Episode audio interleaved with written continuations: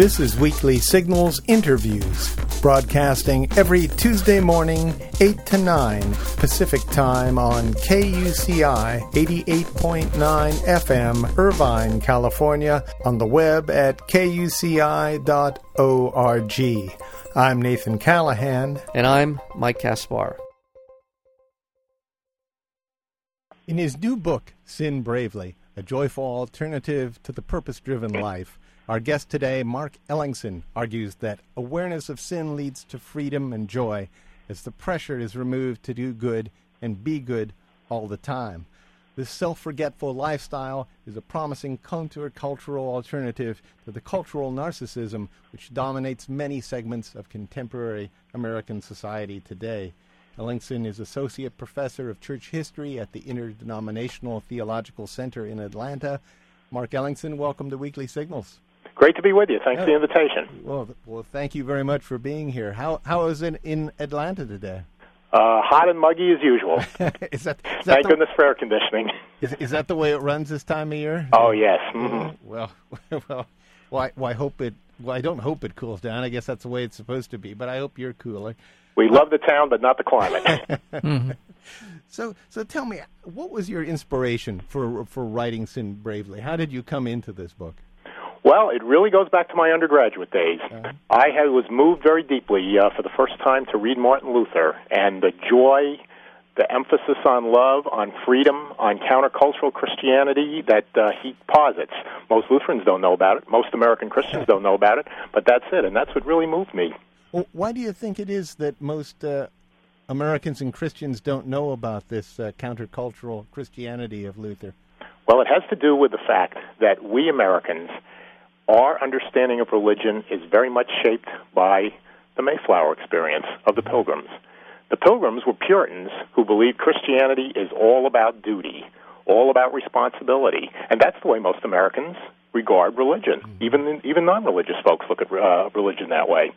Yes. Now, now, tell us about sinning bravely. What do you mean when you when you say sin bravely? Well, I really uh, mentioned already, this whole idea goes back to Martin Luther, but uh, you can trace it further back to St. Augustine, an early African theologian, back to St. Paul. Sin bravely can only be understood in connection with another idea, being brave in your belief. To sin bravely is to say, hey, in everything I do, in everything we all do, we're driven by egocentricity. We're driven by a sense of self satisfaction. That means there's no such thing as a good deed. And you know, there's uh, some modern scientific insights that are bearing those uh, theological ideas out. We could talk about them later if you want. Mm-hmm. But then, if I could just get on to the other part, mm-hmm. the b- belief, the brave believing, when you have this idea, life is really the dregs.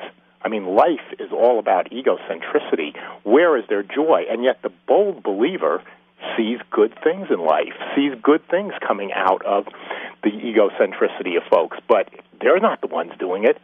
The good things then can only come from God. And so, what sin brave uh, brave sinners do is they have a tool for breaking through our secularism, for seeing God in the good things in life. The good things in life aren't natural; they're supernatural.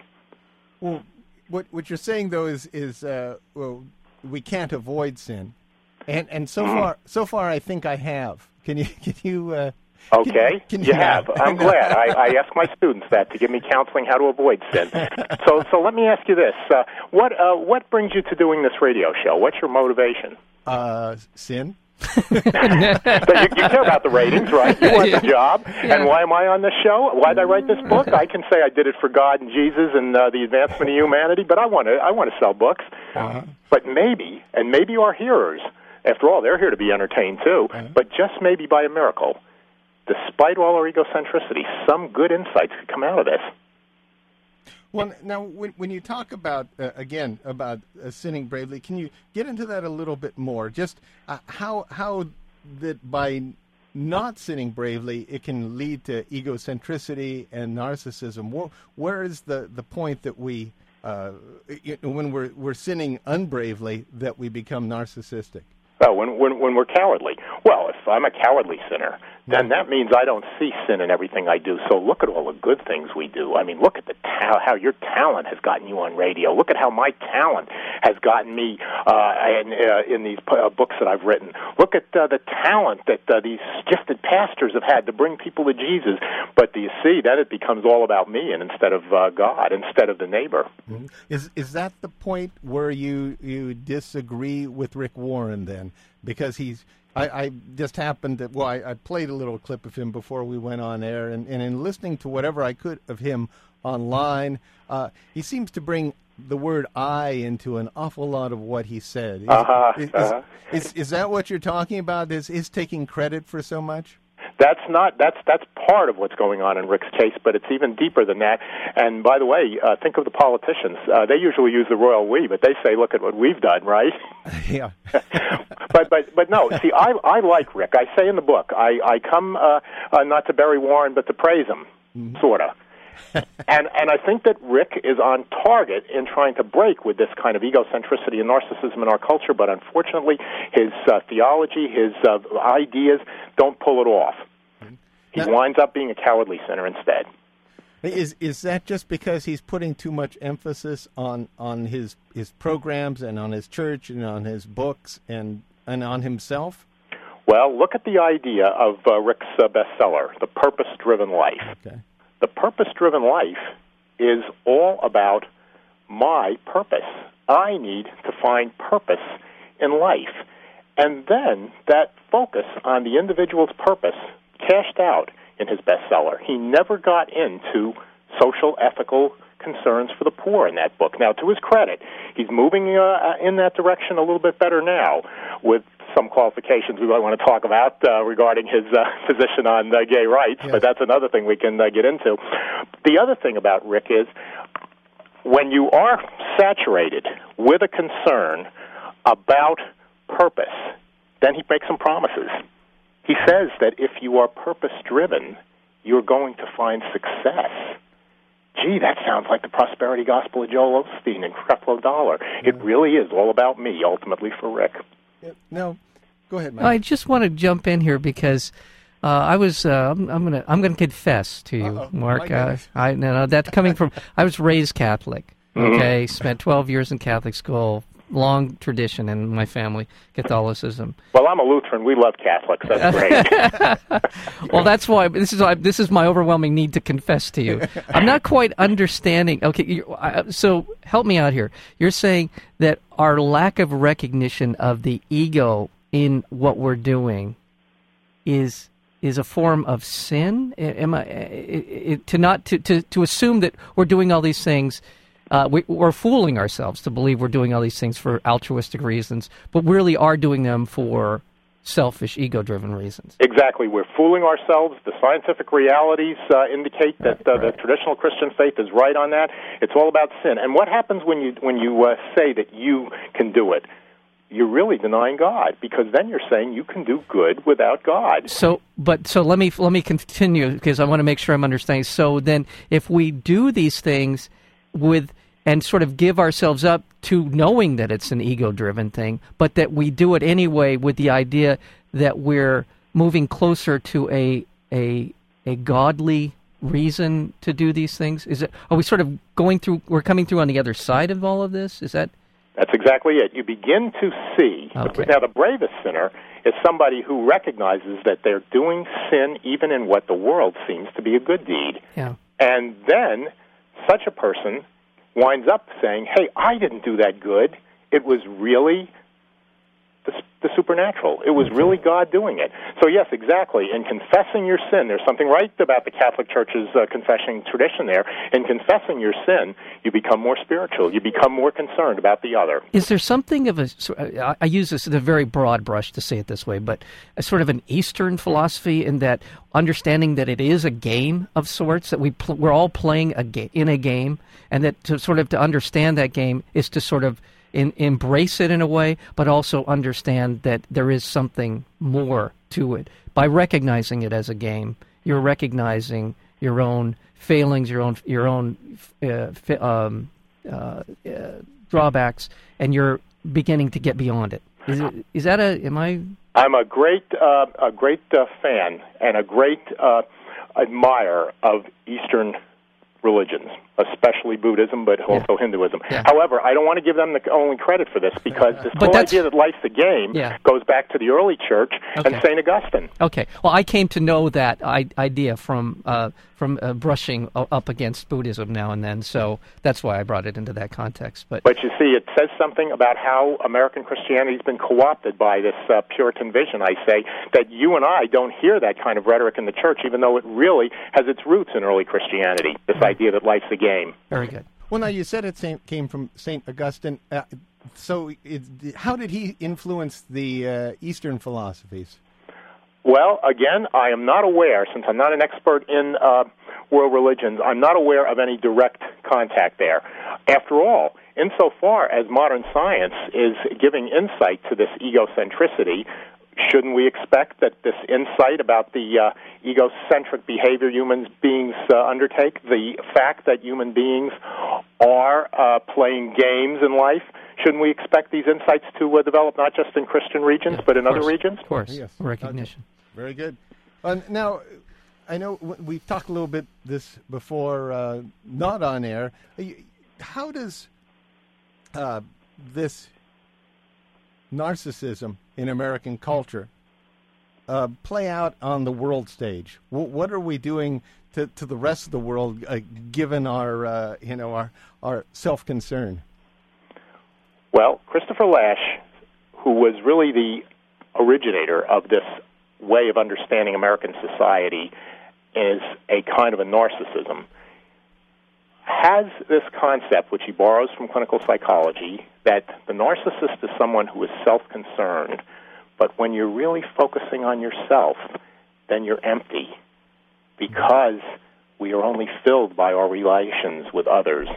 We are empty and so we crave something to fill the emptiness.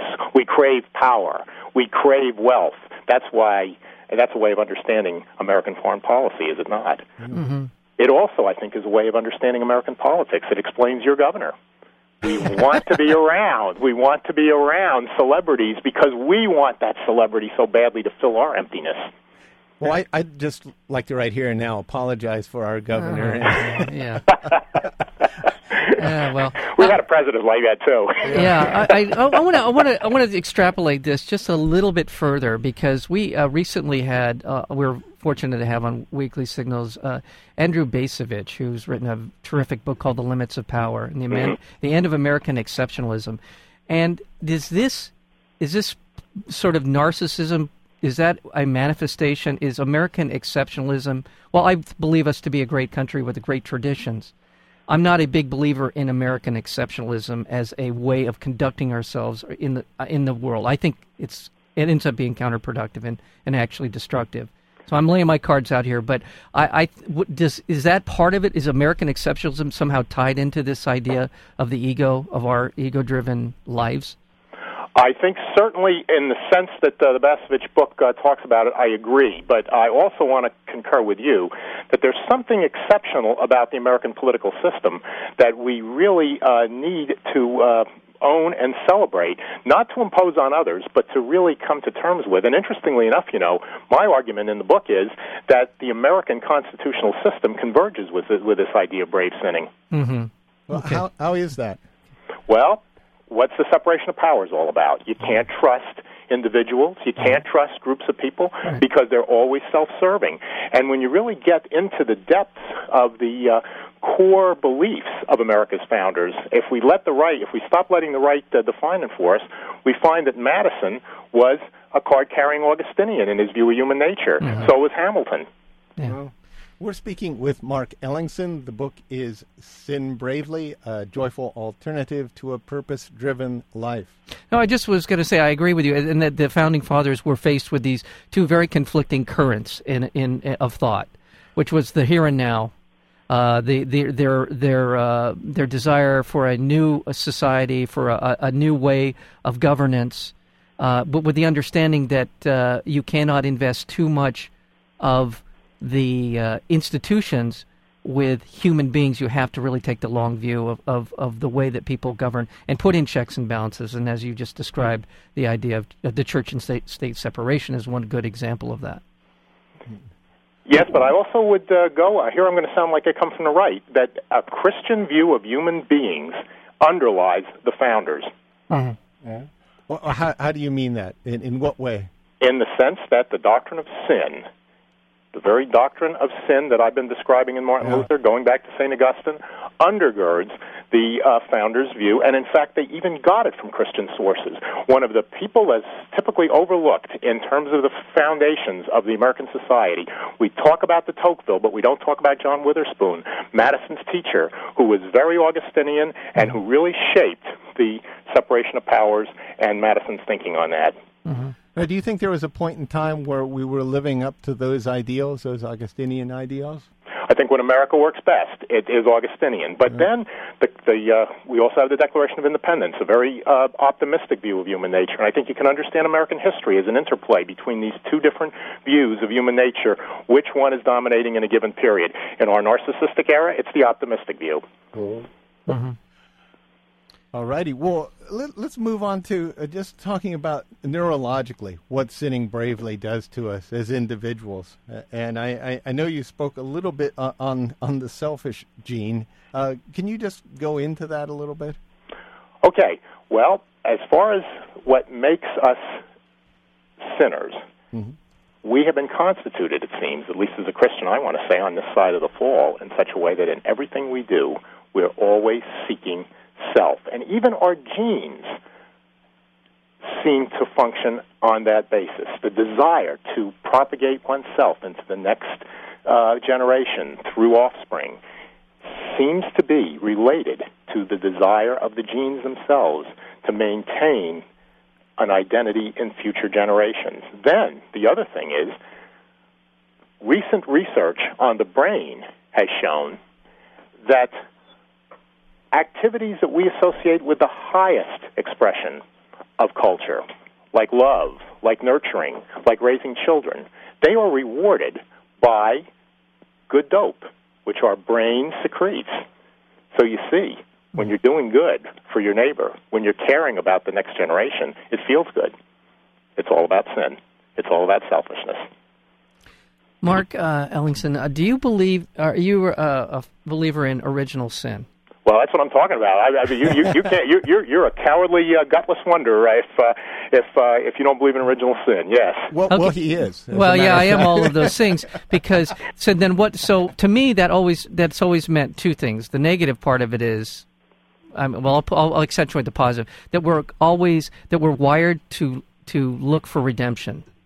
Mm-hmm. Is that is that would that be fair to say? If we believe, if you believe, if I believe in original sin and I want and I seek a better life for myself, or I seek a better spiritual life for myself, I am constantly seeking redemption. Is that is that fair? Well, I'm not about seeking. Now you sound more like Rick Warren with that comment. That's the way Rick would play it. I would say what uh, because of original sin, I realize I can't do any good except by divine intervention. Except, See, I'm, I'm, a, I'm a brave sinner. I'm, i might be a Christian, but I'm still the same uh, uh, sleazy, see, uh, selfish I, slob I always was. See, in the in the Catholic tradition, I've I came away from it with uh, the idea of original sin. To me, the, the damaged person that I am, as never ever will I be good enough.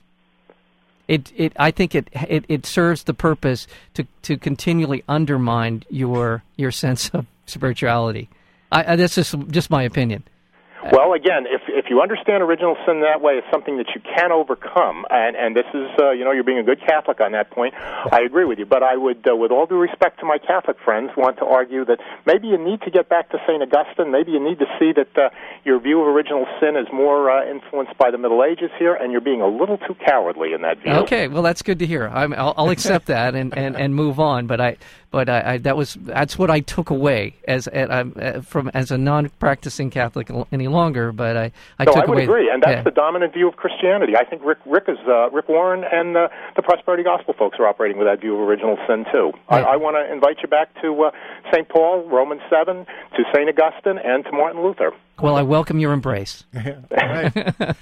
now, is do you have a self-help uh, manual for us? Yeah, Are there are there steps that people can take? Are, are there just you know straight out rules that they can they follow to try and get closer to sinning bravely? And by the way, we are speaking with Mike Ellingsen about his book Sin Bravely. Uh, I, I, my book is the anti-self-help book. Okay. But I can give some clues as to what I've found helpful in bra- sinning bravely and uh, see if uh, it inspires some thinking in others. But ultimately, if you sin bravely, uh, it's going to be a miracle. The first step, you need to realize that in everything you do, you're doing it selfishly. And then, if you don't go that route, you're going to keep on keeping on with what you're doing. Well, the latest neuro- neurobiological research indicates that the more you keep doing the same thing, the less satisfaction you get, the less of the natural dope that feels good you get. You won't feel happier if you're not doing something different, if you're not striving to find something different, because then the neural connections get built. Then the brain gets built into new connections and you get more dope. So, my second step is try to yearn for something. Think back to what you wanted in childhood. Yearn, pick up on that yearning. That's why Jesus talked about being a follower like the children were, because they yearn. When that happens, the new brain connections get built. You begin to feel the joy. But then, if it's just about you, these yearnings, if you're not concerned with the bigger picture, you don't get the good dope. Only when you're concerned with the big picture do you get the big, the good dope. And so that's exactly what the brave sinner does. The brave sinner is yearning. The brave sinner is following dreams, but they're dreams for others, not just for themselves. But then to- don't take it too seriously, because after all, it's all about play. If any good comes out of those yearnings, it's all by God.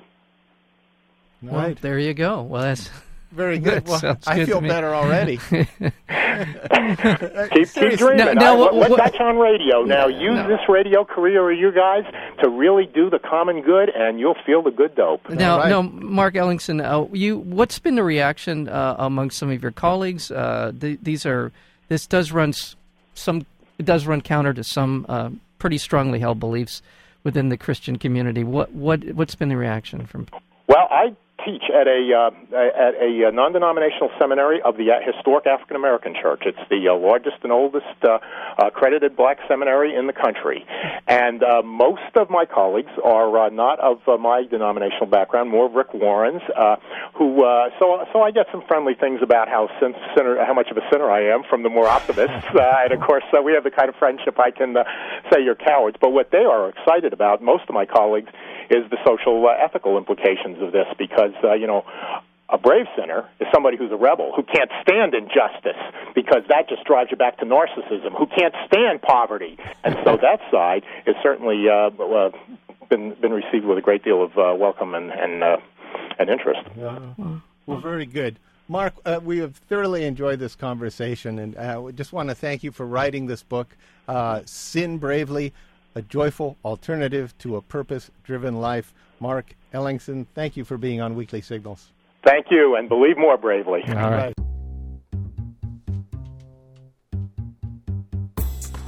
To learn more about Weekly Signals interviews, including upcoming guests, or to download the podcast, visit our website at weeklysignals.com.